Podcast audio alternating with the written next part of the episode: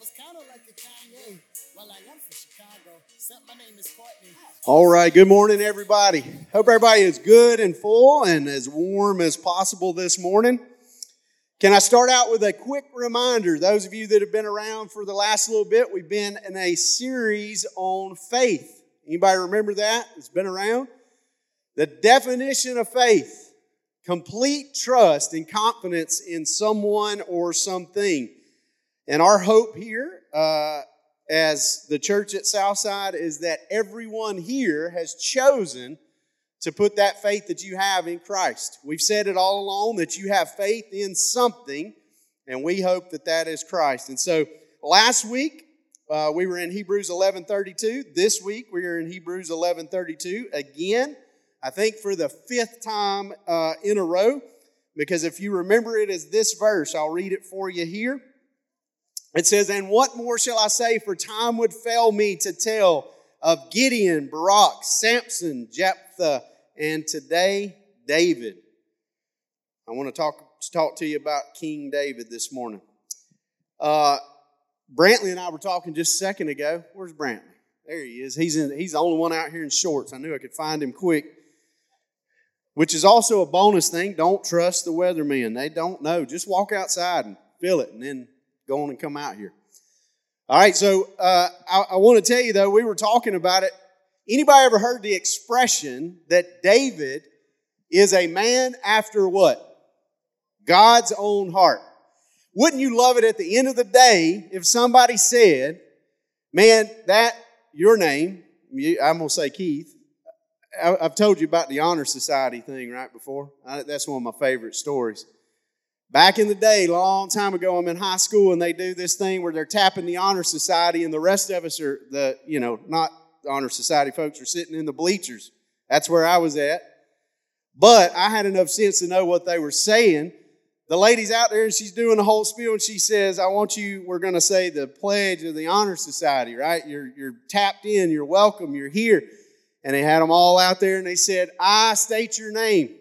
All of the smartest people in the school stood out there on the gym floor and said, I state your name. That's not what I'm talking about, all right? So don't do that. Don't be like them. Let's have a little common sense. So I'm going to say Keith, you say your name. But wouldn't it be wonderful at the end of your life, it said Keith, a man after God's own heart? But here's even the beautiful thing. Brantley brought this up. I mean, if you know the story of David, a liar, a cheater, a murderer, and yet, it's written twice. Did you know that? Old Testament and New Testament. The Old Testament, I'll read it for you here. 1 Samuel 13, this is a little bit about David before we look at the one big example, I believe, of his faith. But 1 Samuel 13, 14 says this The Lord has sought out a man after his own heart. It's talking about the new king, the king that was going to be David. I am seeking out a man that seeks after me, that is a man after my heart. Now, that's the Old Testament.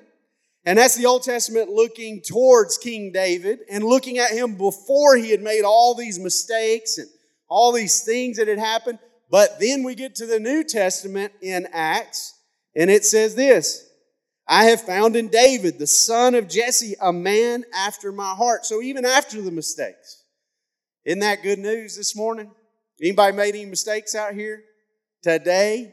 Yeah, right here.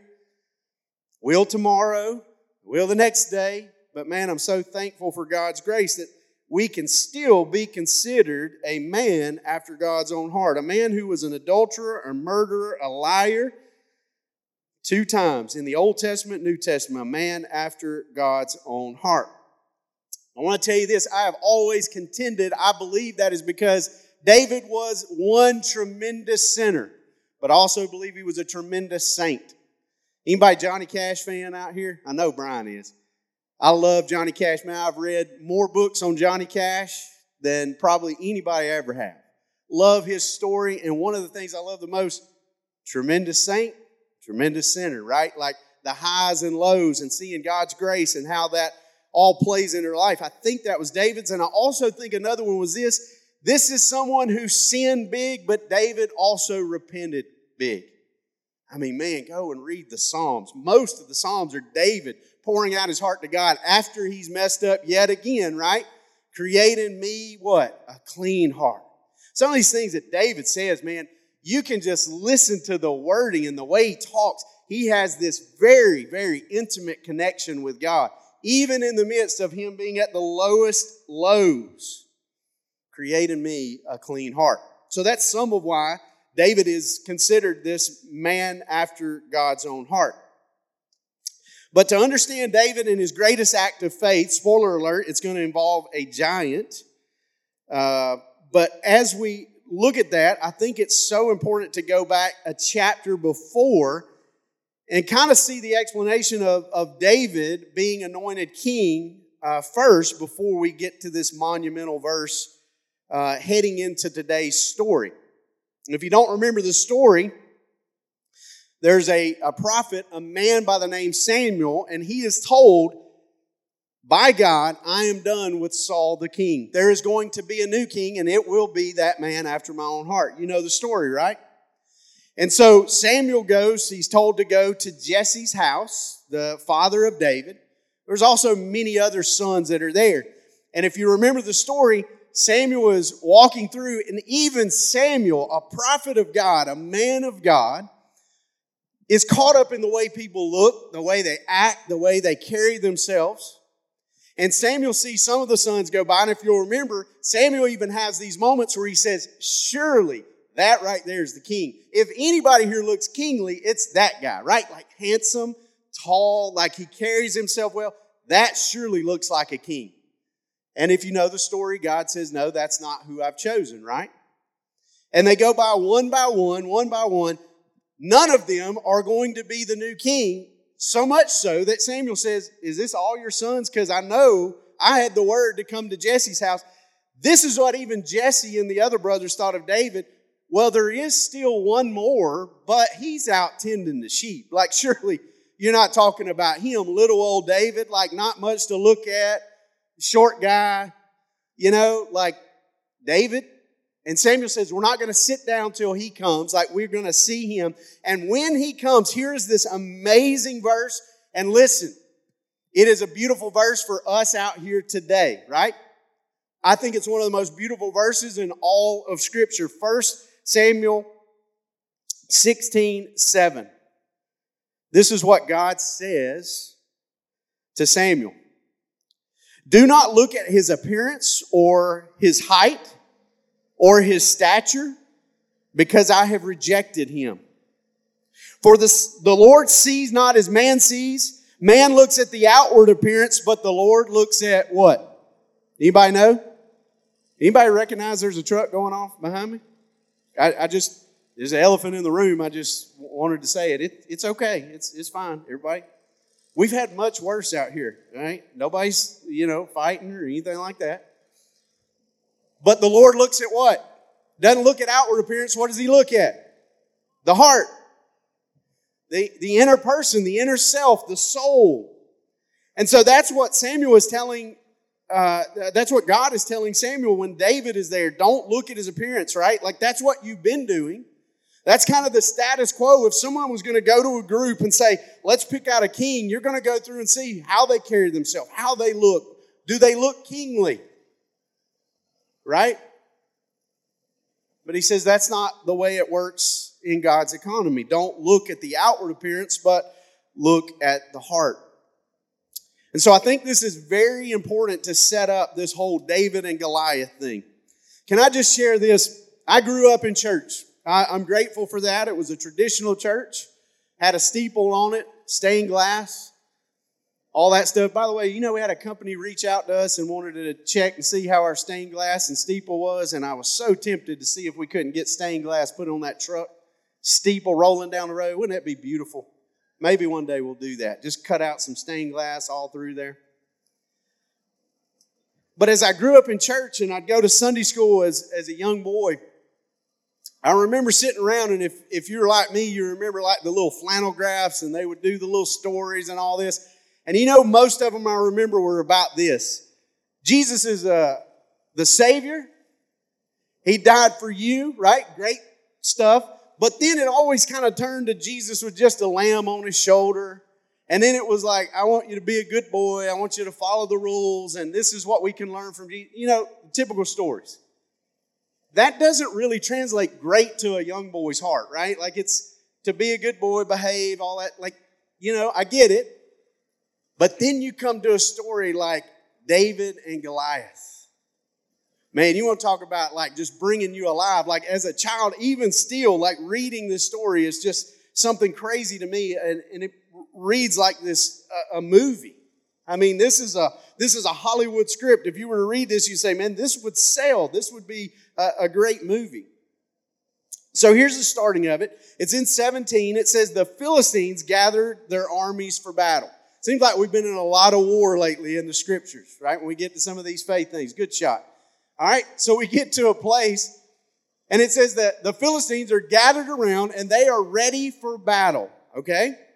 I want to set the stage even more. It says Saul and the men of Israel were gathered. So you got two groups gathered, right? The Philistines, you've got Israel. Everybody tracking with me?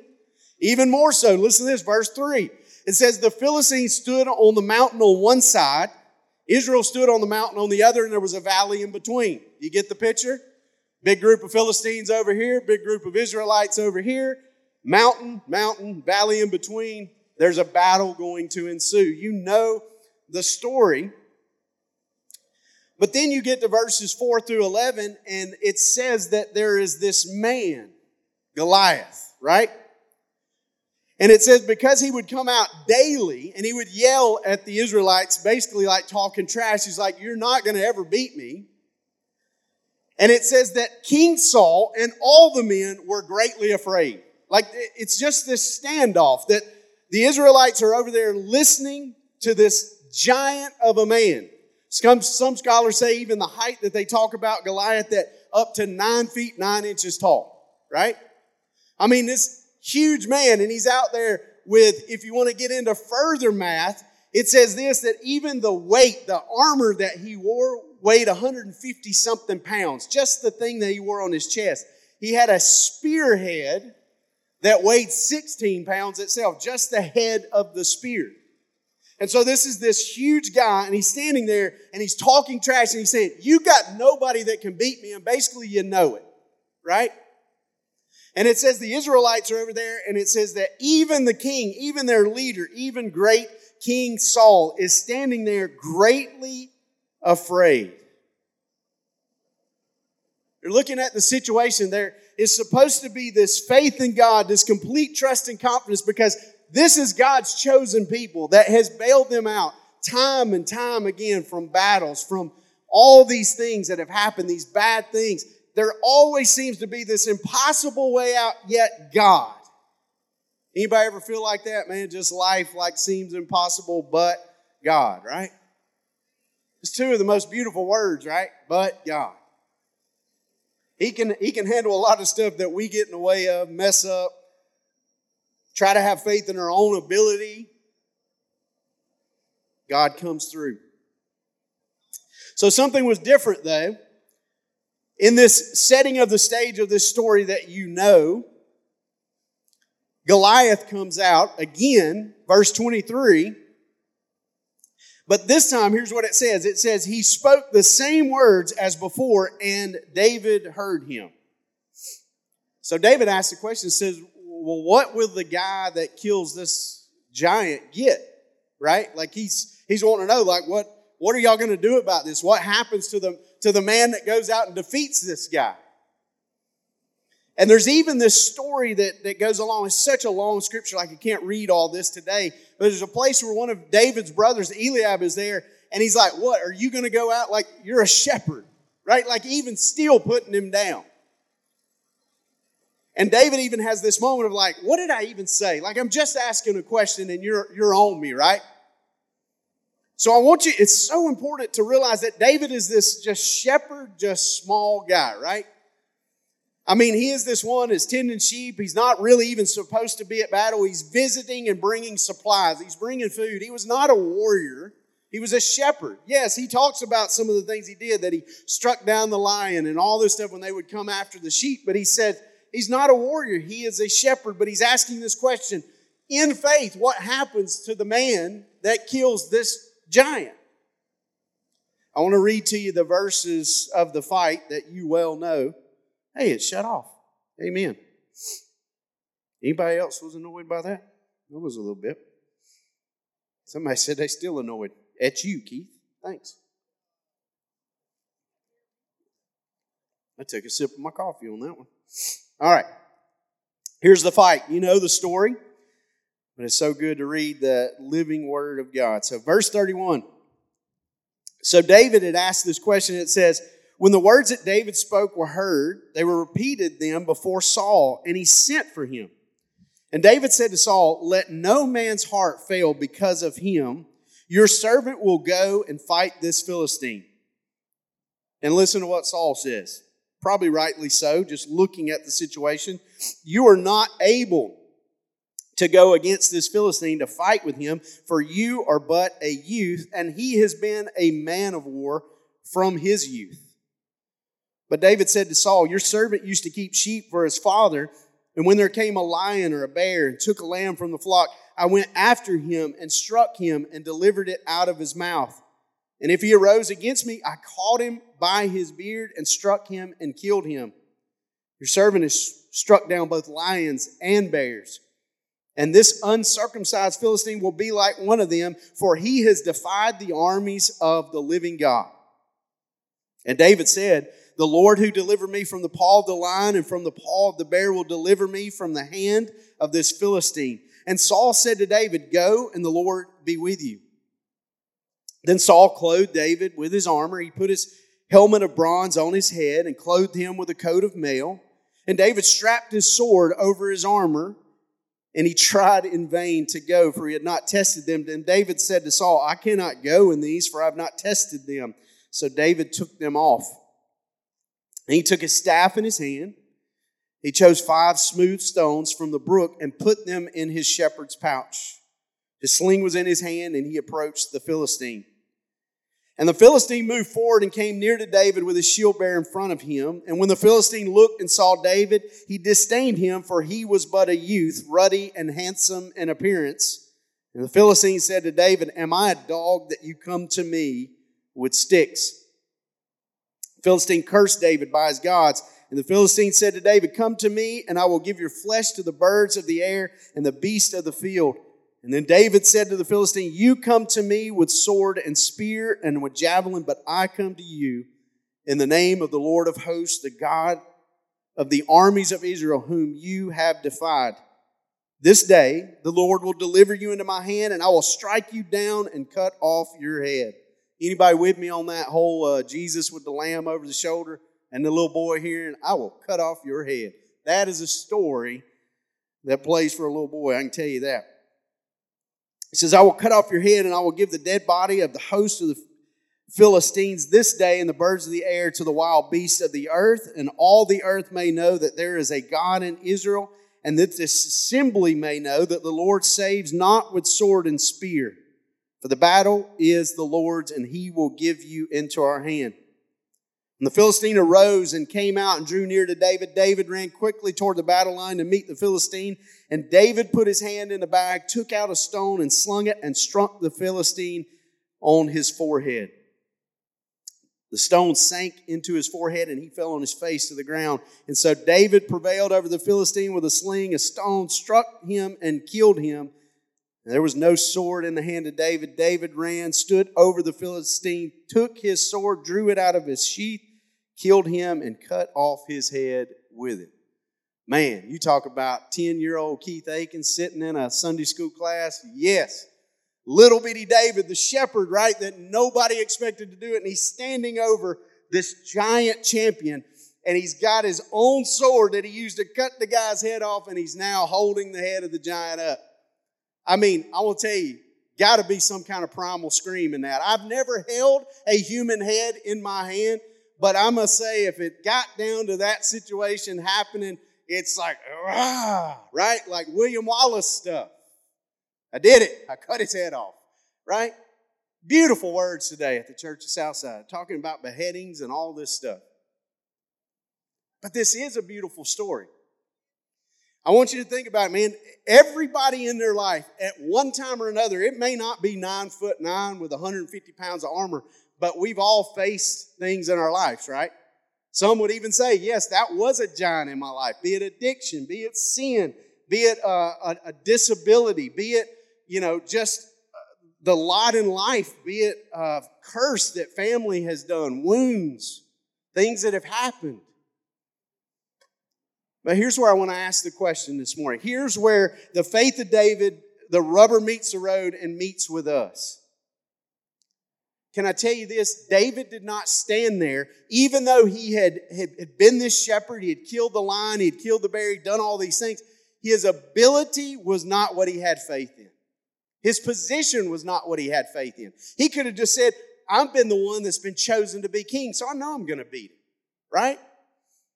It was none of that. In fact, he even says that. He, he looks at this nine foot nine inch giant and he says this You come at me with sword, spear, and javelin. I'm coming to you in the name of the Lord. That's what I need. But can you imagine young David going down to the river and he bends down and he's picking up the five smooth stones, like carefully selecting them and putting them in his pouch and saying, I'm, I'm really, I'm going to go to battle with a sling and stone and like God, this is on you. This is what you're telling me to do. And, and even to the point, I just always found it comical of like picturing David in this armor trying to walk around and it's all clunky and he can't walk. And he's like, I can't do this. You can almost feel the moment of David saying, This isn't me. This is not what I'm having faith in anyway. Like, this dude's going to die. God's got it. Man, if we could have that kind of confidence to face anything this life brings and say, you know what? it's not in my ability. It's not in my, my position in life. It's not in what someone else could do. It's not in a government. It's not in anybody, but I'm going to trust in God. I mean, that's why we come to a series like this. I've had people ask, well, what did you, why did you choose faith? Well, one, God led us to that, but also in the midst of everything we have to deal with in this world, the hope that your faith would be put in Christ because we feel like that's the best way. Everybody that had a hand in putting this thing together is people that have tried it their own way, still screw up every day. Hang out with us, you'll find that out. But we trust in God. You don't think God didn't dream this thing up? This is not of man. Why did he do that? So we can encounter people and tell them there's a better way. It's faith in Christ. You don't believe me? Let me ask you this. Anybody out here ever tried it your own way? How'd that go for you? Boy, and even in the moment, that might be okay. It might feel like, man, this is really working out. And then it hits you, right? Then all of a sudden you feel like the prodigal. But good news, when you are the prodigal, you know who's waiting? The Father. And He's waiting not for you to come with this rehearsed speech. I, I love that aspect of that it says the prodigal, when he's coming back, he squandered everything and he's coming back and it's rehearsing his speech. He's rehearsing his apology. He never even gets to say it because the father runs and greets him and cannot stop kissing him. There's somebody here today that's the prodigal, man. You put your faith in all kind of stuff. You put your faith in your ability. You put your faith in any kind of situation. You put your faith in the, listen, listen to me this morning. You've put your faith in that if I could just. And what I mean by that is if I could just get that job, if I could just get off the street, if I could just get that girl, if I could just get that guy, if I could just whatever. And I'm going to tell you when you get that, if it's not rooted in Christ, the next thing is going to be like, that wasn't it. That didn't fix it. It's putting your faith in something in someone else other than Christ. And so David's faith wasn't in a sling or stone or his ability, but complete trust and confidence in God. I think the key verse is this. I want to read it one more time in closing. David says to the Philistine, You come at me with sword and spear and javelin, but I come to you in the name of the Lord.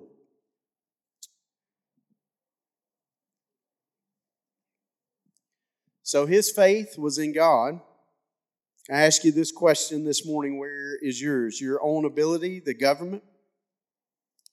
The if I could only, or is it in Him? If I could just say this plainly, my prayer and my hope is that you put your trust in Him and don't stop there, but you walk daily in that faith. Because here's the thing with faith somehow in the church, we have really messed up and we have taken faith as this singular moment in time of saying, you know what? I do have faith in God, and I believe that He's the, the way to go. And I, I need a Savior, so that's my faith, and that's where I'm at. And we've let it stop there. Do you realize that faith is something that we got to daily rely on? Because if not, you get in the habit of this well, my salvation's secure, but I'm going to walk life on my own. I'll do it my own way, right? Anybody been there? I've been there this week, you know? But his way's best. So where's your faith this morning? Is it in someone or something else other than Christ? And I pray that you examine this morning about putting your faith and trust in him for the first time or just renewing that faith and saying, man, I'm, I'm even more in. I'm going in this week daily, walking in that faith. And so let's do that like David, not in uh, a sword or spear, not in something else, but in the Father. So let's pray this morning. Father, my prayer is that everyone here knows you as Lord and Savior. If not, today would be a wonderful day to put their faith for the first time in you. For those that have, we thank you for that and just pray that you, uh, even in the midst of a couple of things we can learn today, that in the midst of our worst moments, uh, that's not the final say, and that we could still be called men and women after your own heart David wasn't the only one that was called that. I, believe that you think that of all of us that love you, that trust you, that try to walk in faith. And so help us with that to know you. Help us to know you better. Help us to walk in faith better, more than just that singular moment of salvation, but that we just walk in faith daily, that we walk in step, in unison with you. Jesus, we love you, and Jesus, we need you. I thank you for my friends that are here today. I pray your blessings over their heart, that you grow uh, each of our faiths uh, just uh, more in love with you. We just pray and we ask this in Jesus' name. Amen.